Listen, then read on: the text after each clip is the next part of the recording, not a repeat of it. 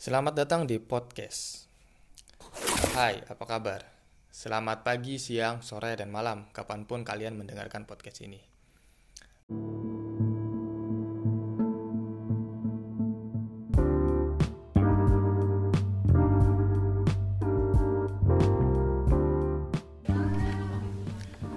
Halo, selamat pagi, siang, sore, dan malam, kapan pun kalian mendengarkan podcast ini. Eh, kali ini, pada podcast kali ini, saya sedang bertama, bersama teman sejawat saya. Eh, dia adalah rekan baru yang dipertemukan di Jogja pada saat saya melakukan PKL di Jogja. Gitu. Kebetulan dia adalah orang yang eh, peduli terhadap lingkungan, merupakan aktivis lingkungan juga, dan seperti yang ditahu mungkin saya sendiri adalah orang yang terjun di dunia pertanian maka kali ini topik yang akan kita bahas adalah pertanian dan lingkungan.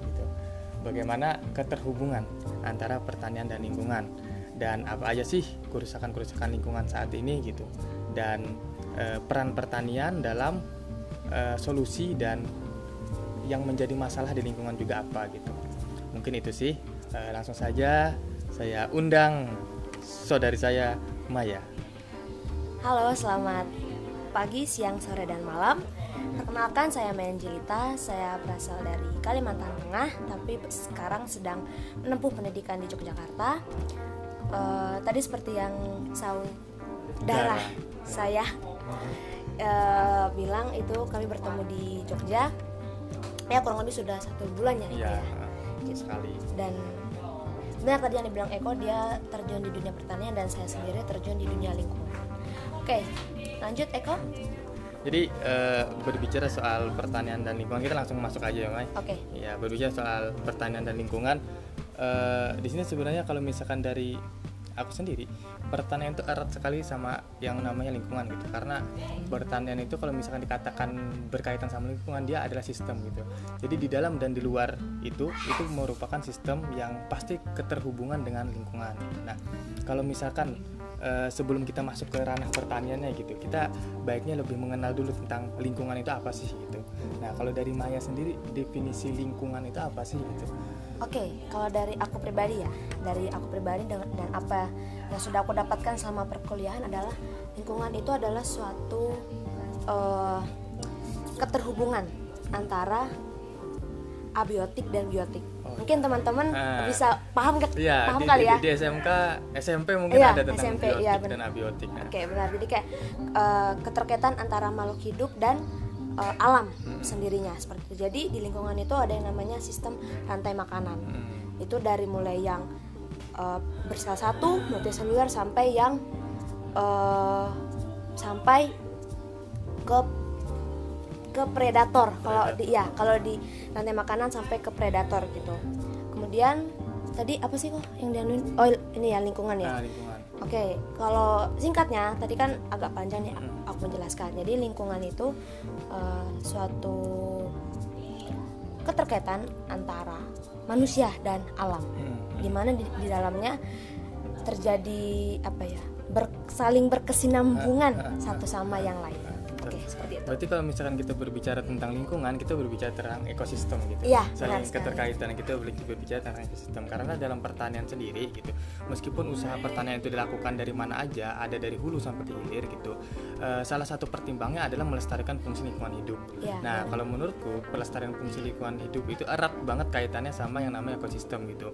Bagaimana kalau misalkan ekosistem itu terjaga, maka uh, upaya kita di dunia pertanian, budidaya kita di pertanian juga akan terjaga gitu tidak akan terjadi lonjakan hama karena ekosistem yang terputus gitu. Nah, e, kalau misalkan dari Maya gitu tentang ekosistem itu apa gitu. Kalau misalkan dari aku sendiri kan taunya ekosistem itu gitu.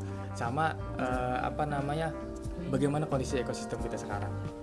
Oke, nah. baik. Ekosistem itu apa dan bagaimana kondisi yeah. ekosistem saat ini? Yeah.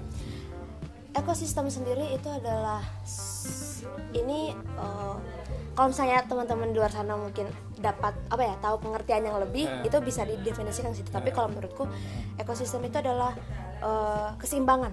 Keseimbangan. Keseimbangan yang ada di uh, alam, alam. Seperti itu. Jadi kayak yang yang pertama aku bilang itu keterkaitan. Hmm. saling saling saling uh, berkaitan satu dengan yang lainnya. Seperti itu kemudian yang kedua tadi uh, gimana sih kondisi ekosistem kita saat ini kalau dari aku pribadi kondisi ekosistem saat ini itu tidak sebaik tahun-tahun sebelumnya kenapa karena sekarang yang pertama kita lagi uh, kita lagi dilanda pandemi COVID-19. Kemudian yang kedua, semakin banyak pengerusakan-pengerusakan hutan yang dilakukan secara besar-besaran atau bisa disebut dengan eksploitasi. Kemudian yang ketiga, uh, apa ya perburuan hewan lebih tepatnya perburuan hewan yang dilakukan secara ilegal oleh oknum-oknum tertentu. Itu juga mempengaruhi ekosistem karena kayak yang tadi aku bilang ekosistem kan keseimbangan. Berarti ada keterkaitan antara flora dan fauna dan manusia dan alam itu sendiri. Seperti itu. Jadi ya ekosistem ya apa ya ekosistem sekarang menurutku sedang turun. Nah, itu tadi Maya menyinggung tentang itu nih, tentang COVID gitu. Iya karena salah satu ekosistem yang rusak itu covid salah satu apa namanya kayak indikator ekosistem yang rusak ya kayak gitu.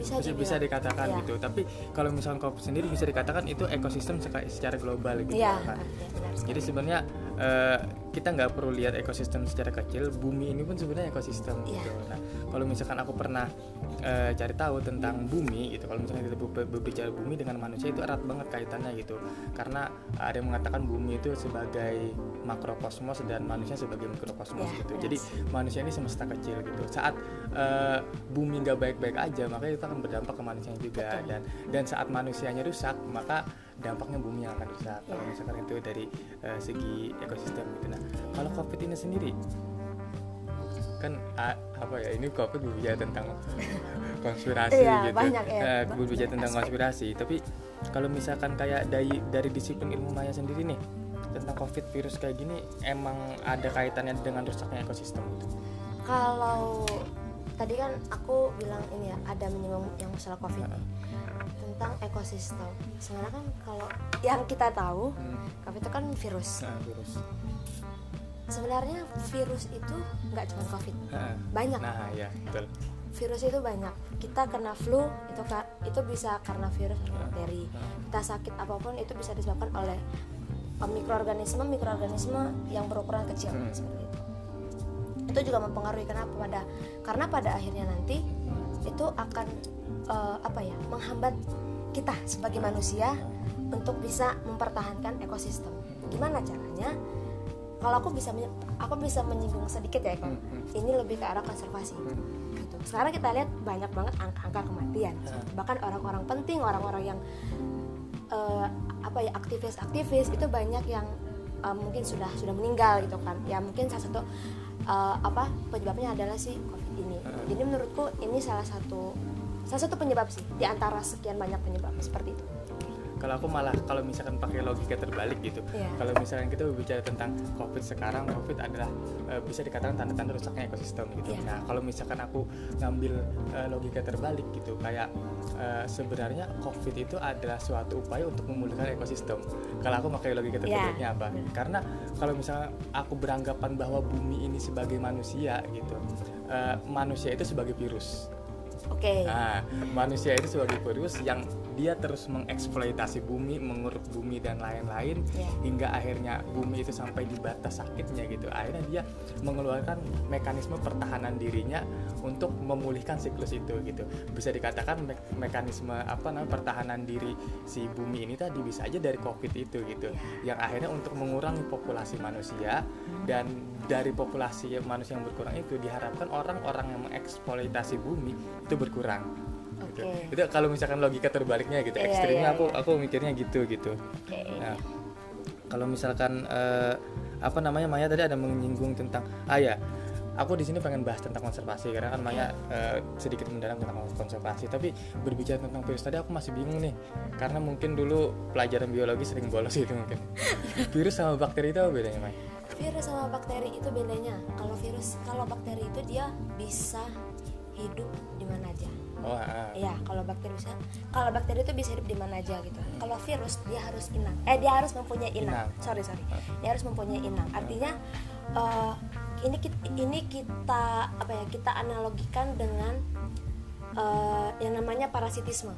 Parasitis. Ah ya. Nah, ah. mungkin teman-teman semua dan Eko tahu ah. kayak yang kita kan ada tiga nih. Nah, yang ingat si, parasit, si parasitisme ini.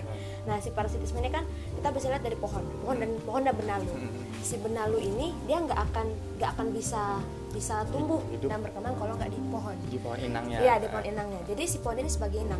Itu sama dengan si virus. Ah. Virus akan masuk ke tubuh kita, dia akan bereplikasi DNA dan dia itu um, mempunyai RNA sebenarnya, bukan RNA. DNA, sorry. RNA RNA. Tuh. Jadi dia akan hidup eh, di dalam tubuh kita. Ah. Kita sebagai inangnya, dia akan mereplikasi. Mereplikasi. Replikasi itu apa replikasi itu memperbanyak. oh berbanyak diri Iya, gitu memperbanyak diri. pada saat ada ada inangnya itu Iya, dia akan eh, me- apa mereplikasi dirinya supaya dia dia bisa apa ya? Dia dia memperbanyak dirinya sendiri Ah. dengan cara itu. Jadi eh, apa namanya? Itu, itu tadi sih perbedaan virus dan bakteri. Hmm. Mungkin teman-teman di luar sana mungkin masih agak bingung ya bakteri sama virusnya apa sih bedanya gitu. Dan kalau yang kita tahu bakterinya kan bisa disembuhkan Ah, bisa dengan antibiotik dan Ah. segala macam vitamin juga bisa. Tapi kalau virus itu harus pakai namanya vaksin. vaksin Yes, dan pengujian vaksinnya itu butuh waktu yang lama. Karena tadi yang aku bilang virus ini kan orangnya pinter, Ah. dia bisa mereplikasi Ah. diri gitu. Kayak sekarang oh nih, kalau bakteri enggak enggak Oh. kalau bakteri ya udah dia dia bisa hidup di situ, dia akan memperbanyak dirinya sendiri. Ah. Tapi kalau misalnya kita eh, kita kasih apa ya, kita kasih kayak antibiotik atau apa, dia akan mati Ah. dengan sendirinya. Tapi kalau virus ini susah, seperti itu. harus ada vaksin itu Harus gitu. ada tapi vaksin. secara bentuk sama virus Kalau secara bentuk sih aku udah lupa ya sorry udah nggak ini soalnya udah lama nggak masuk kuliah juga kurang lebih sih kurang lebih cuman kalau virus itu dia ada spesifik dia punya antena yang untuk bisa kayak melengkapkan eh, dirinya ke tubuh kita oh itu virus iya itu Oh, virus ah. gitu kalau bakteri itu gampang jadi kita tinggal kasih media Ah, dia bisa memperbanyak dirinya sendiri di media itu tumbuh sendiri tumbuh sendiri Ah. gitu. kayak gitu sih kayaknya Nah itu kan tadi tentang apa namanya virus dan bakteri karena aku dari dulu agak agak bingung juga tentang Iya. virus dan bakteri Oke. gitu. Nah selanjutnya kita lanjut ke apa namanya konservasi. Mm. Nah kalau misalkan kita berbicara dengan lingkungan, salah satu upaya untuk mempertahankan lingkungan eh, dari eksploitasi, penebangan hutan dan lain-lain, penyelamatan flora dan fauna itu kan dari eh, apa namanya konservasi. gitu. Iya. Nah kalau misalkan berbicara sama tentang konservasi mungkin kita harus bicara tentang definisinya dulu biar di sini eh, pembicaraan kita ke depan itu bisa konteksnya itu di mana gitu. Yes. Nah, jadi definisi konservasi itu gimana sih? konserva oke konservasi ya konservasi konservasi itu eh, sebenarnya kalau didefinisikan bisa banyak banyak arti gitu tergantung dari kita Ah. tergantung dari pribadi orangnya tapi di sini aku eh, kasih dua dua keywordnya lah kata kunci yang itu yang pertama perlindungan dan yang kedua adalah pelestarian Pelindungan dan pelestarian. ya Ah. perlindungan dan pelestarian Ah. yang pertama perlindungan perlindungan ini harus dilakukan terhadap eh, flora dan fauna atau tumbuh-tumbuhan dan hewan hewan-hewan yang eh, sekarang sudah terancam punah gitu kita ya kita lihat aja sekarang secara realita badak Jawa Ah. kemudian elang Jawa gitu ya yang ada di Jawa itu sudah sudah hampir masuk ke eh, kategori hampir punah gitu kan. Itu yang, yang pertama itu makanya harus dilakukan yang namanya perlindungan. Kemudian yang kedua itu akan eh, dari perlindungan itu akan lanjut ke pelestarian. Pelestariannya Pelestarian. ya pelestariannya apa? Pelestarian pelestarian ini adalah proses di mana kita mempertahankan Hmm. mempertahankan si flora dan fauna ini supaya tetap ada ke depannya gitu. Dengan cara apa? Banyak sih caranya. Yang pertama eh, apa namanya?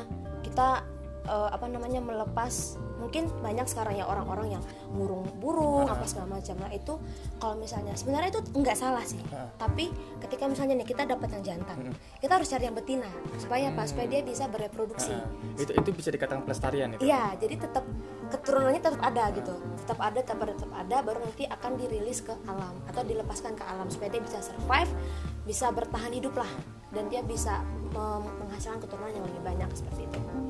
Oh berarti kalau misalkan sebenarnya konteks kebun binatang itu perlindungan dan pelestarian enggak sih?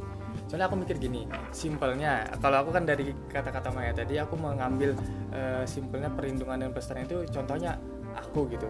Aku nangkep aku tahu salah satu burung yang langka Iya. misalnya itu aku nangkep di hutan eh, lalu aku ambil gitu biar apa biar nggak diburu sama orang Iya. itu menurutku perlindungan aku ngelindungin dia gitu Iya. habis itu aku tahu jenis kelaminnya ternyata betina Iya. gitu habis itu aku itu kan sudah terlindungi gitu dari pemburu dan lain-lain aku yang nyimpen habis itu aku ke hutan lagi nyari jantannya gitu Iya. baru aku bawa lagi habis itu aku kawinkan pada saat itu beranak pinak itu jadi pelestarian habis Iya. itu aku lepas itu jadi pelestarian gitu simpelnya kayak gitu nah Iya. konsep kebun binatang itu sama nggak kayak gitu gitu Konsep kebun binatang, oke. uh, sebenarnya kebun binatang itu aku nggak bisa mengatakan itu se itu sebagai itu bisa disebut yang pertama eksploitasi atau kepelestarian gitu uh. tapi aku ambil jalan tengahnya aja uh. gitu jadi uh, sebenarnya kan kebun binatang itu sebagai objek wisata. Uh. karena tidak banyak orang-orang yang mau untuk alam. Yeah. untuk main ke alam tuh nggak banyak. Hanya segelintir orang saja yang mau. Nah kebun binatang itu kan sebagai suatu pengenalan uh. kepada Eh, anak-anak uh, kepada kita yang udah yang udah gede. Oh ini loh yang namanya elang jawa. Uh, oh ini loh yang namanya lumba-lumba gitu gitu kan. Nah itu balik lagi ke sistem yang ada di kebun binatang. Bagaimana orang-orang di dalam sana itu uh, apa ya mom kalau bahasanya kayak menjaga. Hmm. menjaga supaya hewan-hewan itu tetap nyaman di situ. Yaitu uh, tetap nyaman kemudian mereka tidak frustasi. Hmm. karena kan di kandang. Sedangkan hewan pada dasarnya mempunyai mempunyai mempunyai nalurinya yang liar gitu kan. Hmm. seperti itu. Jadi uh, kalau dikatakan sebagai apa tadi ya kok? Perlindungan dan perlindungan pelestarian Iya, ya. bisa juga ke arah sana. Uh, uh. Tapi balik lagi ke sistemnya yang ada di kebun binatang, kebun binatang itu. itu. Ya, sistemnya.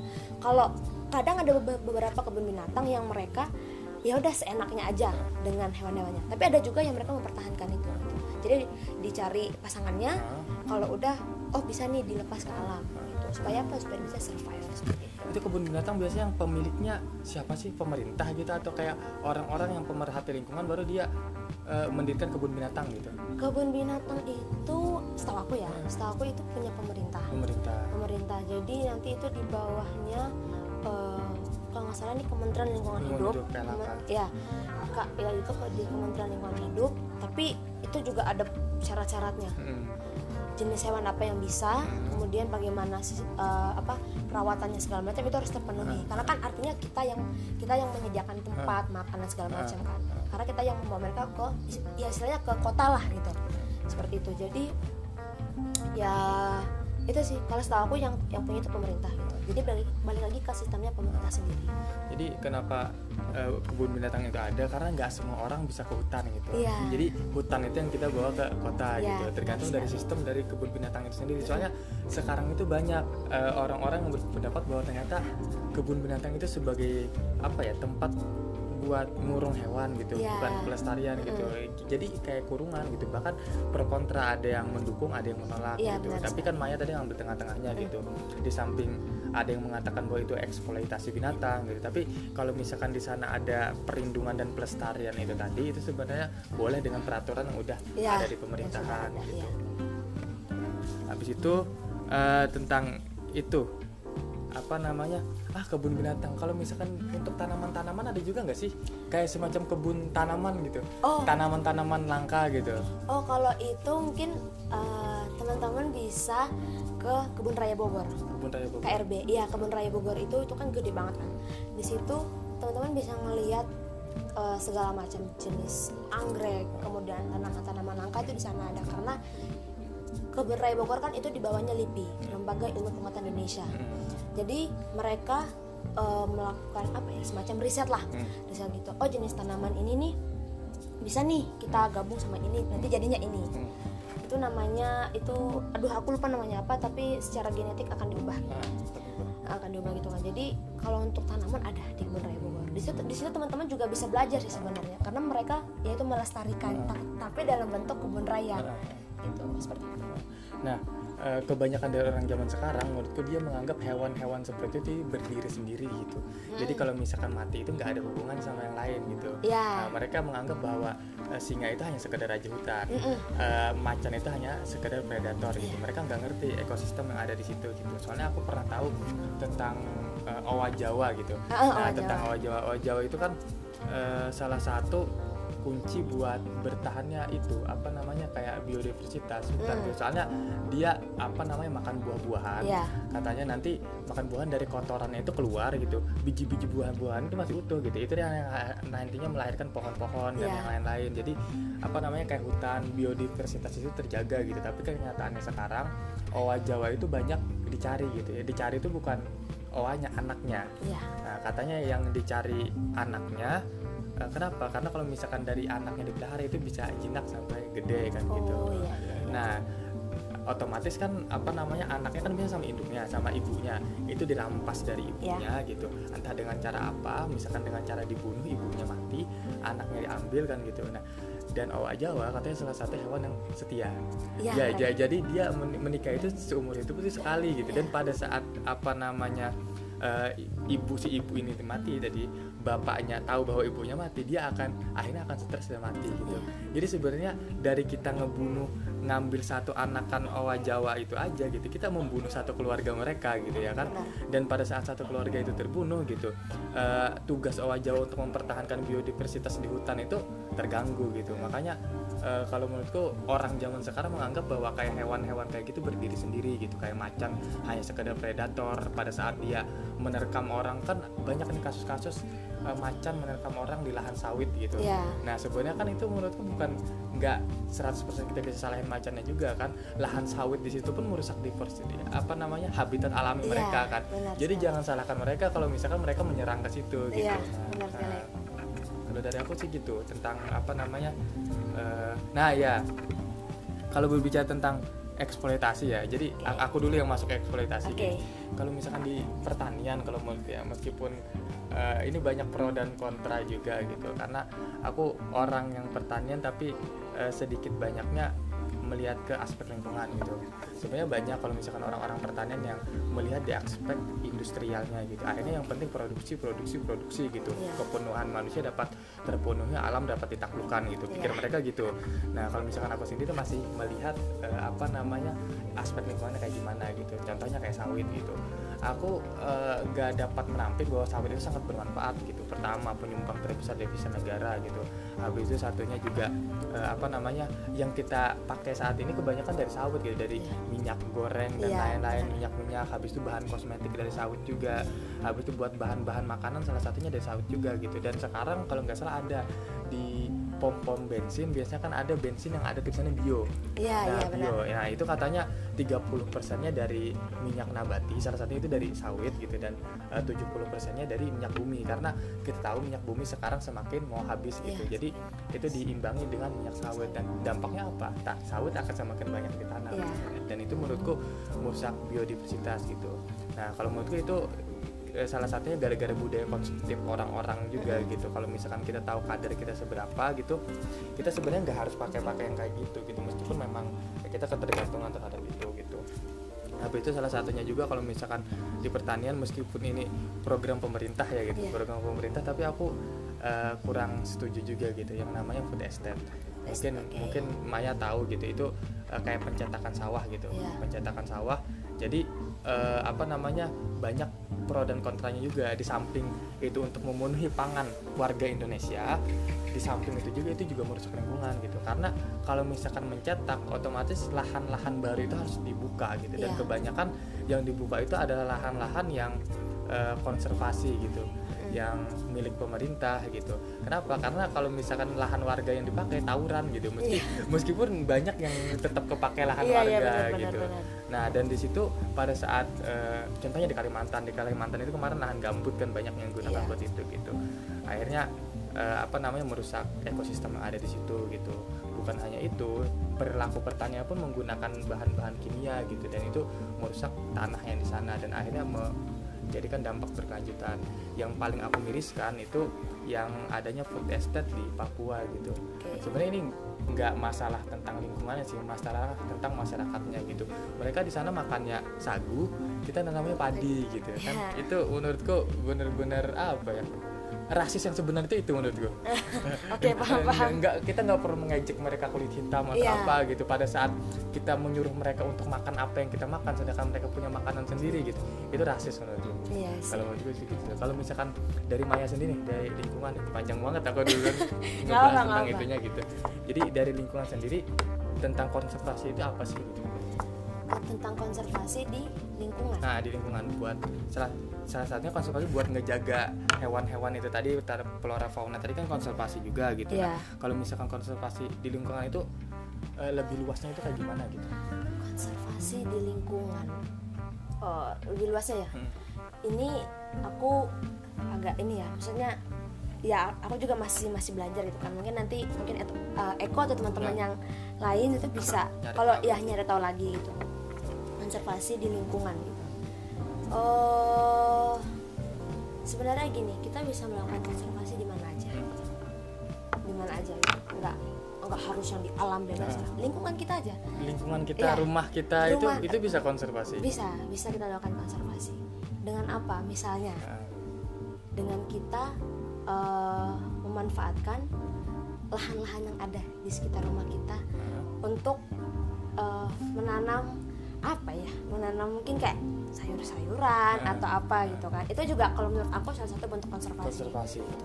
karena kalau misalnya dalam arti luas yang tadi bilang di awal konservasi kan perlindungan dan pelestarian hmm. dan orang banyaknya mikir oh konservasi itu harus ke hewan yang hampir punah hmm. tapi kalau aku um, umumnya banget kan gitu iya umumnya banget gitu. uh, cuma kalau di lingkungan sendiri kalau aku pribadi kalau misalnya orang-orang yang awam ya yang nggak tahu apa sih konservasi? gitu. Ya udah kita kita bisa ngasih tahu ke mereka ini loh bentuk konservasi.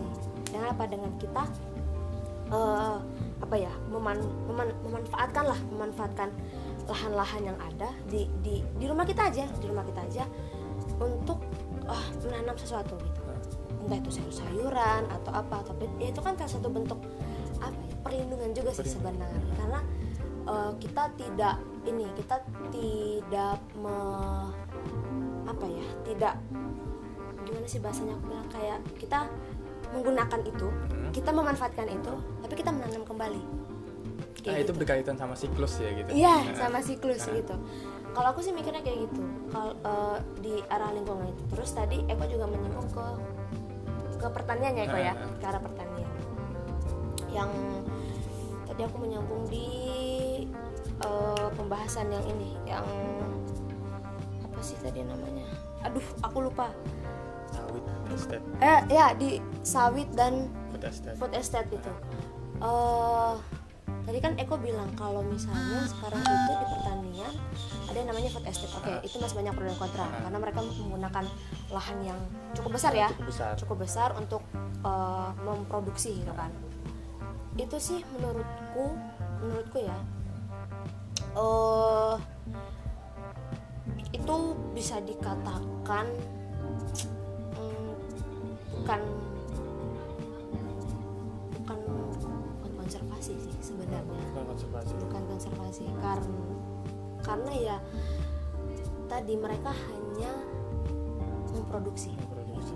ya tadi benar kata Eko kita ambil contoh di sawit. Nah, di sawit. sawit kan benar kan karena Eko dan aku sama orang Kalimantan nah, dan tahu sama, gimana. sama. ya kondisinya di kondisinya sana gimana, gimana gitu, gitu. kan. Iya benar yang yang tadi Eko bilang gitu. Sawit memang bermanfaat. Bermanfaat. Iya buat kita gitu. Apa yang kita pakai minyak segala macam. Hmm. tapi yang aku tahu yang aku tahu ya mungkin kalau salah bisa dikoreksi. Tanah yang bekas sawit itu tidak bisa ditanami lagi. Nah. entah kita mau nanam nah. sayur kangkung selada nggak bisa. Karena unsur haranya sudah diambil dari si sawit. Nah. dan lahan itu akan kosong Nah, mungkin kalau misalnya kita mau memperbaiki secara kecil bisa, iya. tapi secara ribuan jutaan hektar nggak bisa. itu susah. Itu susah karena pasti nanti akan dicari oh ini gimana caranya supaya ini uh, bisa dipakai lagi. Nah. apa sih yang harus ditambahkan? Karena nanti pada ujung-ujungnya punya kata Eko kita akan menggunakan bahan kimia. Nah, nah kembali lagi ke kimia. Iya bahan kimia apa segala macam. Dan itu justru tidak justru tidak memperbaiki malah mem menambah menambah kerusakan. itu sih menurutku. Jadi ya ke awal tadi konservasi dan lingkungan kita bisa mulai dari hal kecil. Dari dari hal kecil aja di di rumah kita gitu. Kita bisa mulai dari situ. Kan nanti karena apa nanti kalau misalnya kita udah bisa ke di sekitar rumah kita oh kita bisa nih oh bisa nih pakai lahan di sana buat apa ya gitu. Oh di sana buat apa ya gitu. Tapi itu uh, bisa digunakan kembali dan secara terus menerus dengan jangka waktu tertentu gitu. Seberapa lama sih itu bisa bertahan? Seperti itu. Kalau dari aku seperti itu kalau konservasi kan aku pernah tahu kalau misalkan di pertanian itu ada konservasi air tanah dan lain-lain gitu. Jadi konservasi itu ibaratnya siklus. Jadi muter gitu. Kalau aku berbicara tentang sawit dan food estate tadi itu konservasi tapi konservasi manusia bukan alam oke. Okay. kalau memang untuk manusia uh, manusia nanam gitu nanti kembali ke manusia lagi gitu. Tapi nggak ada peran alam di situ gitu. Yeah. jadi alam yang kita bunuh di situ untuk siklusnya kita gitu. Yeah. kalau kalau aku yeah. lihatnya di situ gitu. Nah kalau misalkan konservasi ini hmm, apa namanya ada kaitannya juga nggak sih sama limbah-limbah gitu? Kalau konservasi dengan limbah ya? Konservasi. Kalau- soalnya kalau misalkan kayak di pertanian kalau aku ya aku pernah belajar yang namanya konservasi air. Ah, Nah, jadi konservasi air itu salah satunya ya muter siklus air Ya, itu gitu. Jadi kalau misalkan kayak eh, dalam salah satu disiplin ilmu eh, permakultur itu dia eh, kayak bagaimana air itu bi- bisa bersiklus gitu. Jadi kalau misalnya kita nanam setahun, setahun itu ada musim kemarau dan musim hujan gitu. Jadi pada saat musim hujan kita nangkap air. Nangkap air salah satunya misalkan dari rumah diameter rumah kita berapa, Iya. nanti dialirin airnya itu nanti kita tampung di tong-tong. Jadi air itu bisa kita gunakan pada saat musim kemarau. Iya. Nah kalau misalkan di pertanian salah satunya konservasinya itu gitu dan eh, air itu pada saat kita siram ke tanaman gitu kita siram ke tanaman biasanya kan ada lebihnya juga tuh gitu pada Iya. saat menyiram. Nah biasanya eh, di kalau misalkan dari sistem bedengan atau sistem tanaman nanam tanah itu ada namanya biopori. biopori. Biopori itu jadi kayak paralon, paralon yang dimasukkan ke tanah. Di situ nanti ada eh, saringan. Pernah kan belajar di SD SMP kayak buat nyaring air. Oh iya, iya Iya, tahu tahu kayak arang, kapas dan Iya, lain-lain. Nah, iya. itu dimasukin ke situ gitu. Jadi air-air yang kotor itu nanti itu masuk ke biopori, kembali ke tanah atau ke bumi gitu, eh, bersih dan muncul lagi sebagai, sebagai sumber air di daerah yang lain gitu. Oh, di iya, tempat iya, yang iya, lain. iya, Nah, paham, kalau misalkan konsepnya gitu gitu. Dan konsep konservasi air ini juga berlaku untuk pengolahan limbah rumah tangga gitu. Jadi misalkan air-air bekas cucian itu biasanya ngalir dulu, ngalir ngalir nanti di situ bakal ada saringan-saringan kayak gitu gitu habis itu dialirkan ke kolam ikan kolam ikan itu sebagai bioindikatornya bioindikator kalau misalkan ikannya bisa hidup di sana berarti airnya itu aman untuk kita salurkan lagi ke tanaman gitu Ya. biasanya ada bioindikator eceng gondok juga gitu Iya, di iya, sana benar-benar. buat apa namanya narik racun-racun yang ada di limbah-limbah itu gitu. Iya. nah kalau misalkan kayak itu kan dalam skala kecil pertanian Iya. gitu kalau konservasi dalam lingkungan itu apakah seperti itu juga gitu Oke, konservasi dalam lingkungan. Nah, yang Kalau berkaitan sama limbah, limbah. gitu. Eh, sekarang aku ngomong ke limbah dulu ya, Hmm. ke konservasinya nanti bisa nyambung. Oh, Jadi limbah itu kan sebenarnya sisa-sisa, sisa-sisa baik dari kadang dari eh, dari rumah tangga, kemudian hotel-hotel, mall, kemudian apa namanya industri-industri yang memproduksi mungkin kayak apa namanya baju terus industri batik seperti itu. Itu kan mereka menggunakan bahan-bahan kimia Nah. terutama. Bahan-bahan kimia itu jadi untuk yang aku tahu ya untuk eh, proses pengolahan limbah itu biasanya ada pihak pertama kedua dan ketiga. Hmm, hmm. gitu. Jadi nanti pihak pertama Da- itu dan satu dua tiga ini menghasilkan limbah juga semuanya Eh, yang menghasilkan limbah ini yang pihak pertama saja. pihak pertama. Iya, pihak Oh. pertama aja. Jadi nanti pihak pertama ini nanti eh, sebenarnya tergantung industrinya. Iya. beda-beda gitu Iya beda-beda bagaimana eh bagaimana pengolahannya mereka, eh, pengolahan limbahnya mereka gitu. Kadang ada yang pihak pertama langsung dibuang ke sungai. Hmm. Padahal itu justru masih banyak mengandung zat-zat kimia yang, yang Ah, berbahaya. ah. Nah, kalau istilahnya B3 ya Iya, iya, iya, Ah, iya, iya, limbah iya. B3 ya? Iya, iya semacam iya, iya, iya, itu. Apa namanya? eh, limbah B3. Dia dibuang ke sungai, Ah. tinggal sungai. Nah, sedangkan air dari sungai itu dipakai oleh manusia. Iya. Entah nyuci, Nyuci. mandi, minum Ah, gitu kan. ah. Nah, tapi ada juga pihak-pihak yang eh, dari misalnya dari dari dari industri dia nanti ke apa ke pengolahan limbah ini baru nanti yang terakhir gitu. Karena sekarang setahu aku yang di Jogja sendiri itu ada pengolahan limbah di daerah Bantul. Hmm, daerah Bantul itu ada pengolahan limbah. Jadi kadang beberapa eh, industri kayak batik khususnya itu kan masih masih mengandung Fe besi. Masih Fe. mengandung eh, apa ya timah dan lain-lain gitu. Itu kan- dari hasil pembuatan batik itu? Iya, jadi sisa-sisanya itu loh, Ah. sisa-sisanya itu masih mengandung zat-zat kimia yang beracun gitu. Nanti akan disalurkan ke sana, kemudian nanti akan diproses secara fisika, kimia dan biologi. Hmm. Nanti setelah dari sana baru ke pihak ketiga. Nanti pihak ketiga ini eh, apa namanya terserah mereka sih sebenarnya mau mau diproses seperti apa. Dan nanti ketika dibuang ke sungai itu sudah aman, dalam kadar yang aman gitu. Ah, Seperti itu. Nah, eh, apa itu yang limbah yang pertama. Kemudian ke arah konservasi. Sebenarnya sedikit sedikit berpengaruh sih. Sedikit berpengaruh. sedikit berpengaruh. Kenapa? Karena eh eh bukan sedikit juga sih. Aku bisa menyatakan eh aku bisa mengatakan ini 50 50 50 banding 50 kenapa? Karena kalau misalnya buang ke sungai Nah, di sungai itu ada hewan-hewan ikan kepiting segala macam. Dan biota biota, biota. di situ kan juga terjadi eh, apa ya siklus lah. Siklus ada ada ekosistem di air. Ada ekosistem air juga kan. Nah itu kan eh, gimana ya itu tuh juga salah satu bentuk cara mereka untuk bertahan hidup gitu kan. Mereka saling memakan memakan memakan. Akhirnya apa ya tetap tetap ada gitu loh tetap ada yang hewan-hewan itu. Tapi kalau misalnya kayak tadi kita langsung buang limbahnya ke lingkungan ke sungai khususnya ya ke sungai ke mana aja itu kan bisa me- merusak. Merusak itu Nah, kan dari sana. dari sana. Jadi hewan-hewan yang ada di di rantai makanan itu di siklus itu lama kelamaan mati nih. Mati mati mati mati. Udah hilang ekosistem akhirnya hewan-hewan yang bisa kita oh aku oh aku pengen lihat ini nih. Oh udah nggak ada. Oh aku pengen lihat ini. Oh udah nggak ada gitu. Contoh- contohnya kita bisa ambil ini sebenarnya ini penyu. Ah ya betul. Ah, penyu. Ini salah satu topik yang menarik karena kebetulan aku eh, sering apa ya sering join juga di komunitas penyu yang ada di Jogja. Jadi kan penyu itu kita tahu dia ini apa ya salah satu eh, siklus yang ada di laut. Dia itu bisa eh, apa kayak menyaring air atau apa gitu aku lupa. Oh, penyu itu Ya, jadi apa dia itu kan makannya biota-biota kecil-kecil gitu Ah. kan. Dan dia juga berpengaruh ke kebersihan air yang ada di situ. bisa? Eh, indi- indikatornya Iya, salah satu indikator benar-benar itu. Iya, benar indikator. Kayak penyu misal gitu. Sekarang per- perburuan penyu banyak, telur penyu khususnya. iya Kemudian sampah-sampah dari kita manusia kita buang ke laut. Gitu. Kita buang ke laut, akhirnya kena ke si penyu. Mungkin kalau teman-teman sering lihat di Instagram, di Instagram atau di mana pun, ada satu kasus di mana di hidungnya Iya, penyu, itu viral banget itu. eh, itu masuk kayaknya tuh sedotan atau sedotan. apa Habis gitu itu kan. ditarik orang pakai tang gitu. ya? iya pakai tang dan itu kan berdarah Heeh. itu aku ngeliatnya sedih sih kayak coba deh kita di posisi si penyu gitu kan kayak sakit banget pasti kan nah itu kan juga apa ya salah satu bentuk eh, apa ya salah satu bentuk keserakahan manusia sih Iya. sebenarnya keserakahan manusia seenaknya aja buang ke laut tapi nggak tahu di situ ada ada hewan-hewan yang sebenarnya berperan untuk kita sendiri gitu kan ngasih feedback lagi ya yang benar yang apa yang dibilang Eko gitu maksudnya alam sudah ngasih kita sesuatu dan kita harus bi- bisa Kembali. numbalin lagi ke alam Kembali ke gitu. alam. jangan alam sudah ngasih ke kita ke kita tapi kita nggak bisa ngasih ke alam ke alam. Kayak gitu sih. Kalau teman-teman tertarik itu bisa kalau misalnya penyu banyak banget kasusnya. Kasusnya. Sama komunitas komunitas, komunitas pemerhati penyu itu udah banyak juga. Udah Nah, lumayan sih di udah Jogja. banyak.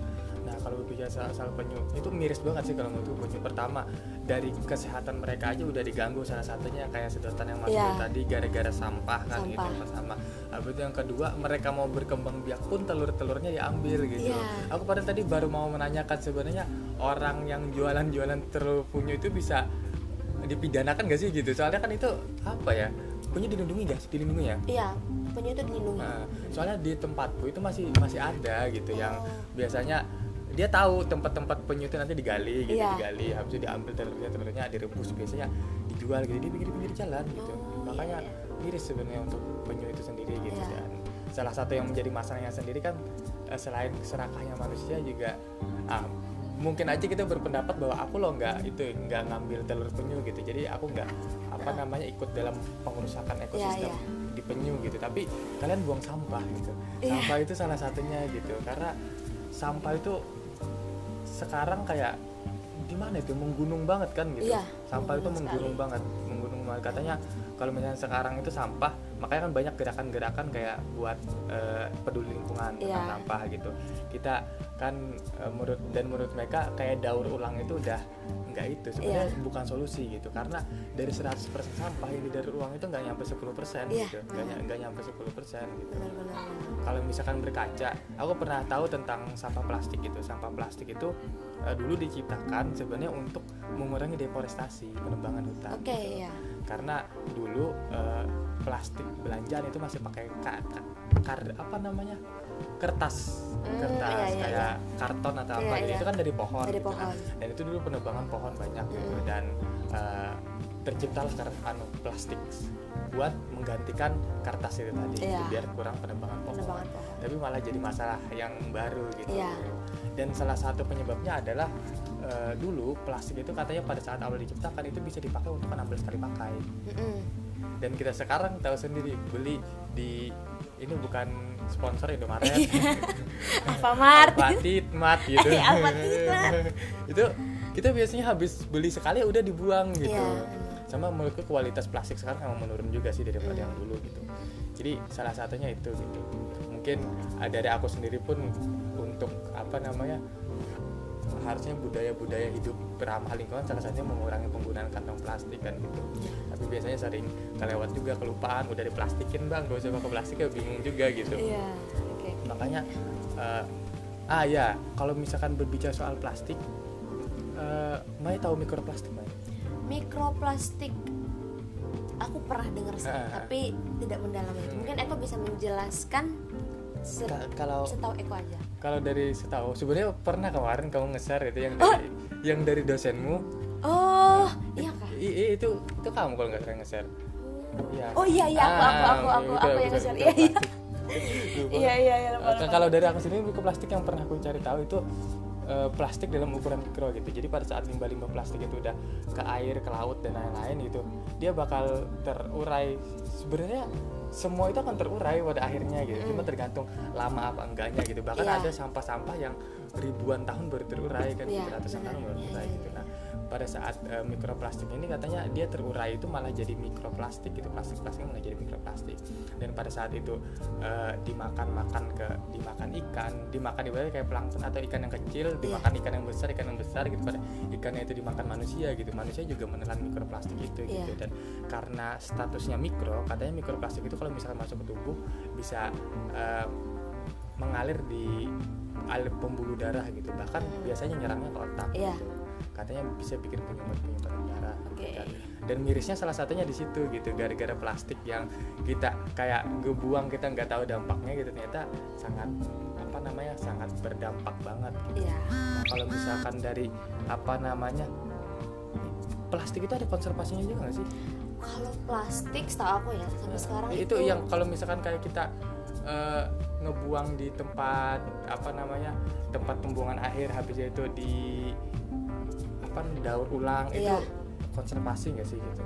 Kalau aku sih setahu aku ya kantong plastik sendiri itu belum ada sih. Hmm. belum ada ke arah konservasi. Karena sekarang lebih ke pengurangan. Pengurangan. Iya pengurangan penggunaan plastik kayak gitu. Karena tadi ya bener yang Eko bilang gitu. Plastik pun eh, apa ya dibuat itu juga masih menggunakan bahan-bahan kimia sebenarnya. Tadi ya bener sorry aku pernah nge-share yang dari dosenku. aku lupa. Aku lupa jadi aku pernah nge-share dari dosenku dan itu yang aku ingat jadi nanti di eh, di mikroplastik itu dia masih mengandung zat-zat beracun ternyata. Dan itu perlu proses untuk apa ya jadi eh, kayak ada proses metabolisme lah sebenarnya. Metabolisme. kayak gimana sih cara nanti si zat-zat berbahaya ini itu bisa kadarnya bisa berkurang. Hmm. ya jadi kadar misalnya nih kadar kadar Fe-nya tinggi banget gitu. Nanti dia akan diproses eh, se, se segimananya nanti supaya nanti ketika dia sudah dibuang Hmm. itu kadarnya tidak setinggi itu.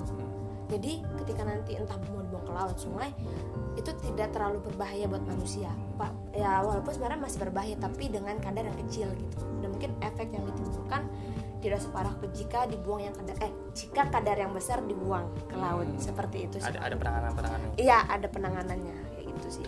Makanya kalau untuk konservasi plastik tuh setahu aku belum ada ya. Misalnya tadi aku juga bilang yang kayak di TPA TPA Ah, itu sebenarnya kayak daur ulang itu termasuk konservasi enggak sih gitu. Tapi yang kita tahu sendiri kan serapan untuk daur ulang sekarang itu nggak nyampe 10% bahkan hanya Iya. beberapa persen kan itu Eh, eh, kalau di kalau misalnya daur ulang. Daur ulang tuh kalau dulu ini ya viral banget ya kayak Ah. misalnya kita bikin tas dari Ah, apa sih kayak kayak bungkus kopi ah, kayak iya gitu gitu kan. Tapi kan pada akhirnya itu nggak kepake. Iya nggak kepake. Dibuang lagi. ikut tren aja sih Ikut tren ikut gitu tren kan, aja. iya. ikut tren aja. Ikut tren gitu kan. Jadi dulu tuh memang viral gitu. Oh kita bisa bikin tas nih. Oh kita bisa bikin dompet. Tapi ujung-ujungnya nggak kepake. Ah. karena tergantikan dengan ya merek-merek yang lebih bagus gitu kan. Ya udah akhirnya dibuang lagi. Sama aja gitu. Menurutku itu bukan bukan salah satu sih Bukan salah bukan. satu. Untuk konservasi. Kalau misalkan dilihat dari pencemaran pencemaran ini mungkin aku mau ngebahas tentang pencemaran dari tiga tiga unsur gitu wes berat tiga unsur. Ya, air tanah apa- api. Air tanah api. Air tanah udara oke air tanah apa pencemaran api ada nggak sih gitu? pencemaran api ada nggak sih gitu jadi kalau misalkan dari kita bahas tadi sebenarnya pencemaran banyak air kan gitu Iya, nah benar. dan air itu menurutku memang perlu dikonservasi gitu Hmm. kenapa karena eh, yang setahu sekarang memang di seluruh dunia ini air itu banyak gitu Iya. tapi air laut Iya, benar. air- benar. iya kalau misalkan dihitung dari laut itu air itu banyak gitu tapi sebenarnya yang bisa kita manfaatkan itu cuma sekitar 2 sampai tiga persen gitu bahkan menurut riset UNESCO pernah mencari tahu itu cuma dua setengah persen air air yang benar-benar bisa dimanfaatkan gitu air air yang benar-benar tawar gitu Iya. dan, dan seiring pertambahan manusia gitu otomatis itu nanti akan berkurang gitu Iya. akan berkurang dan akhirnya menjadi bencana rebutan dan lain-lain Iya, gitu benar. mungkin eh, Maya pernah nonton tahu Avenger kan? Aku aku tuh nonton sih tapi nggak ngikutin seriesnya gitu. Eh, Cuma aku, beberapa aku itu apa namanya kan aku salah satu suka tokoh super super hero kayak Iya. gitu kan Nah, salah satu musuhnya di situ kan ada Thanos tuh Iya Thanos. Thanos. Oke, lanjut Thanos lanjut. sebenarnya aku mikir Thanos itu sebenarnya dia orang yang peduli lingkungan loh Iya kan? orang yang peduli lingkungan Iya, yang peduli- kenapa karena eh, kenapa dia akhirnya kayak gitu? Dia ngumpulin batu kan gitu. Iya. buat nanti kekuatan akhirnya dia bisa nyentil kayak gitu set setengah populasi alam semesta itu hilang gitu. Iya. Nah, setengah populasi alam semesta itu hilang gitu. Dan sebenarnya tujuan baiknya di situ kenapa? Karena dia menganggap pertumbuhan manusia itu semakin banyak akan tetapi sumber daya alamnya semakin menurun gitu. Dan sumber daya alamnya semakin menurun gitu sehingga pada saat manusia semakin banyak sumber daya alamnya menurun nanti habis habis habis manusia juga akan mati karena saling bunuh bunuhan bro sumber Iya. daya alam gitu Iya, benar. makanya dia sebenarnya ingin memusnahkan setengah populasi manusia itu biar seimbang Iya. sumber daya alam dan manusianya Siap, gitu. Itu sebenarnya itu orang pemerhati lingkungan Iya, Thanos. Iya benar-benar soalnya Iya. soalnya dosenku juga waktu itu pas ngajar kan. Heeh. Dia dia tuh mengajar uh, biodiversitas Nusantara gitu kan. Jadi kita belajar tentang flora fauna yang ada di Indonesia gitu. Heeh. Terus dia nyinggung tentang Thanos gitu. Dia bilang, "Iya, nyinggung tentang Thanos." benar." Dia bilang, "Kalian nonton Avenger nggak?" Heeh. Oh, nonton Pak, tapi nggak ngikutin tahu Thanos. Tahu Pak gitu. Iya kan salah satu pemerhati lingkungan. Maksudnya iya benar kata Eko. Dia mengurangi setengah populasi Heeh. supaya seimbang dengan alam Heeh. seperti itu. Makanya oh iya iya gitu. Keren juga. Maka- makanya sebenarnya di, di balik orang jahat itu ya ada or- orang baik dia baik orang baik sebenarnya. Cuma secara yang salah sih menurutku. Iya. harusnya eh, kenapa dia membunuh setengah populasi kenapa nggak alam itu yang dia selamatkan gitu mungkin di negerinya dia gitu Iya sih, iya kita berbicara tentang planet Titan planet Titan planet planetnya Thanos gitu Iya, iya, mungkin planet Thanos itu warganya itu nggak bisa di di apa namanya disuruh buat eh, menjaga lingkungan gitu Iya. akhirnya pemerintahnya bosen suruh menjaga lingkungan nggak bisa ya udah manusianya aja yang dibunuh setengah gitu ya iya kan? benar benar benar mungkin kayak gitu nah Iya, itu iya. tadi berbicara soal Thanos kok nyampe ke Thanos, Thanos. gitu. terus terus Oke mungkin tadi air ya tentang air Iya, ya. tentang air, Nah tentang kan air. pencemaran pencemaran sekarang air, sedangkan kita tahu sekarang air apa namanya itu cuma tiga persen di dunia dan itu Iya. akan habis dan itu bakal jadi rebutan mungkin aja akan sama kasusnya jadi kayak planet Thanos nantinya gitu kalau kita berebut air gitu dibunuh Dia dibunuh setengah gitu mungkin ada genosida nanti presiden kita otoriter lagi gitu bisa bisa jadi nah Oke, oke. eh, aduh gara-gara Thanos, Thanos. aku jadi lupa. Jadi air pencemaran. Ah blank aku bener air pencemaran. Apa lagi tadi kok? Pok- pokoknya aku pengen ngebahas tentang air. Baru nanti tentang pencemaran pencemaran air. Udah kita pindah ke tanah aja. Iya, ke Soal- tanah. soalnya aku pusing gara-gara Thanos. Aduh. Aduh podcast macam apa ini ayo kita bahas tentang tanah, tanah oke Nah, eh, kalau misalkan dari aku nanti bakal banyak sih apa namanya aspek tanah dari segi Iya. pertanian gitu. Oke. Mungkin dari Maya dulu pencemaran-pencemaran tanah itu kayak gimana gitu. pencemaran pencem- Sekarang gitu. oh sekarang ya pencemaran Kalau pencemaran tanah dari lingkungan sekarang nggak jauh-jauh dari air sih penyebabnya Mm-mm.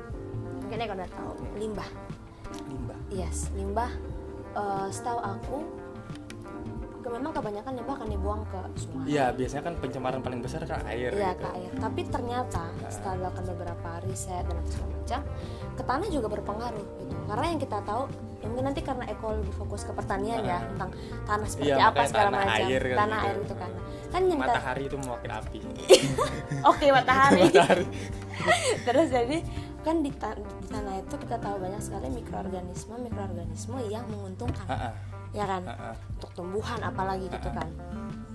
kemudian unsur-unsur haranya juga banyak gitu kan nah, tapi seiring perkembangan zaman populasi semakin banyak kemudian kebutuhan juga harus dipenuhi kan nah akhirnya karena sekarang wah nggak bisa nih kita buang lagi misalnya sisa-sisa limbah-limbah gini ke misalnya ke sungai pas segala macam gitu kan ya udah buangnya ke tanah pada akhirnya tanahlah yang akan uh, misalnya tanah itu akan kekurangan nutrisi segala macam dan akhirnya tidak bisa digunakan seperti itu. Jadi menurut aku uh, ya itu sih tanah tanah itu sendiri berperan sangat penting gitu.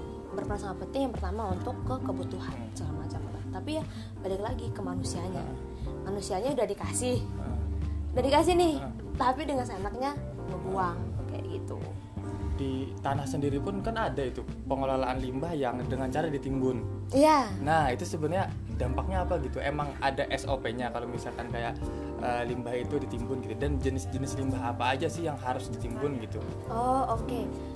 Jadi kalau misalnya penimbunannya nah. kayak misalnya plastik apa segala macam itu balik lagi ke tadi yang ekosistem. Uh. berapa lama mereka akan terurai? Uh. karena itu tadi mikroorganisme mikroorganisme bahkan bakteri-bakteri di situ sebenarnya bisa mengurai.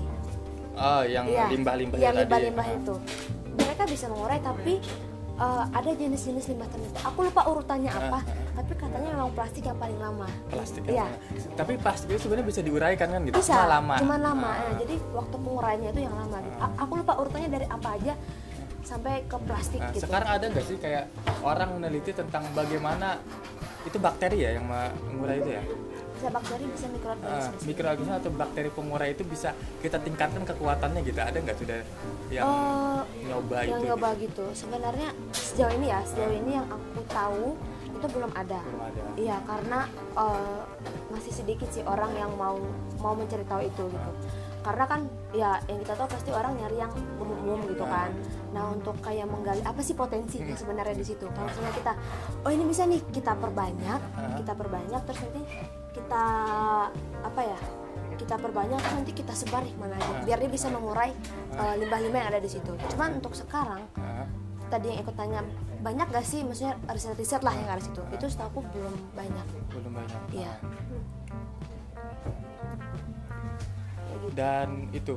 Sebenarnya kalau misalkan aku lihat e, perhatikan gitu sebenarnya dari tanah itu nanti berakhirnya bahkan ke air juga gitu. Iya. karena sumber pencemaran paling besar menurutku air. Kenapa? Karena gini uh, pada saat tanah itu banyak timbunan-timbunan zat berbahaya gitu pada saat hujan hujan itu nyerapnya ke tanah. Yeah. ngalirnya nanti ke mana ke air juga ke air gitu. juga. dan uh, itu berdampak juga buat sumber air nantinya mm gitu pada saat air hujan itu masuk ke tanah yang uh, tercemar gitu sumber air yang keluar di suatu tempat itu yang melalui dari situ pun juga akan tercemar gitu yeah.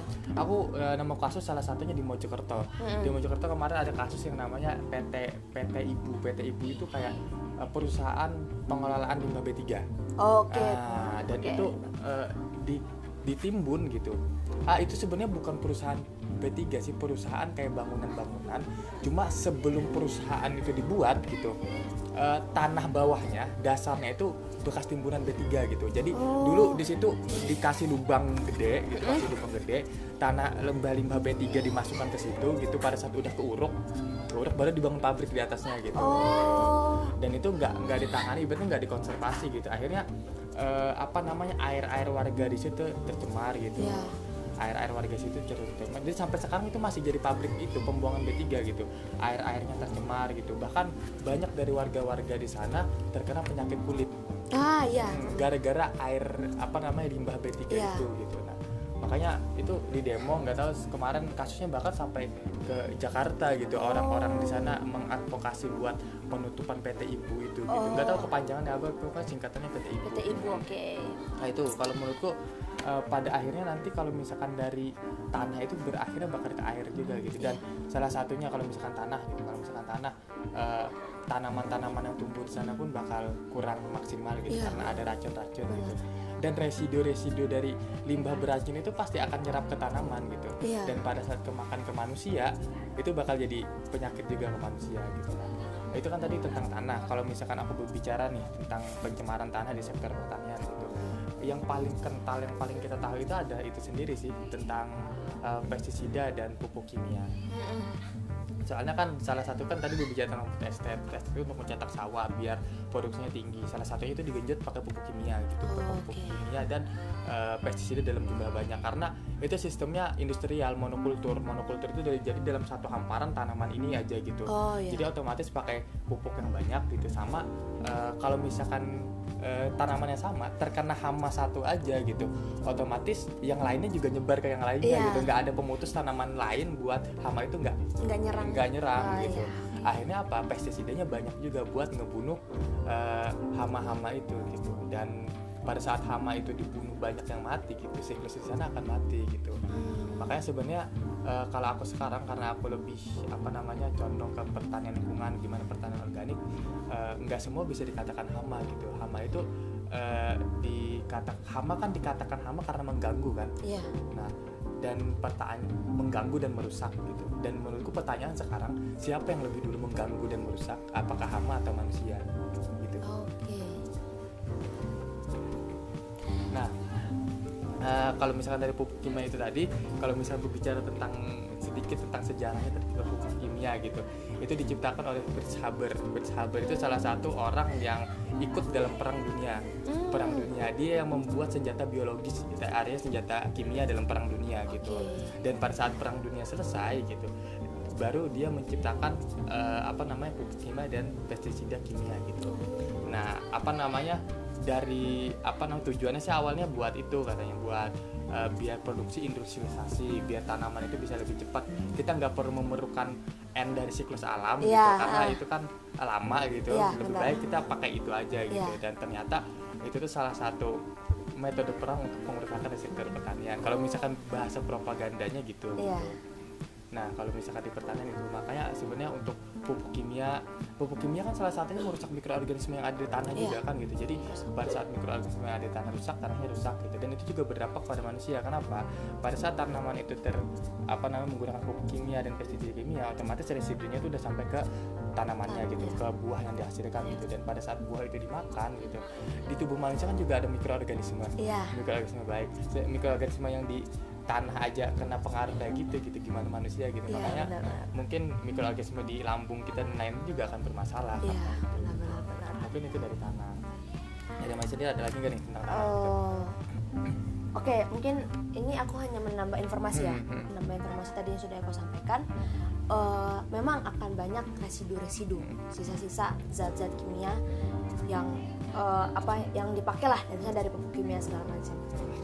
Tapi eh, dari apa yang pernah aku pelajari, itu sebenarnya kita bisa mengurangi itu sih, Hmm. mengurangi itu dengan menggunakan, dengan memanfaatkan tanaman yang bisa menyerap unsur-unsur itu.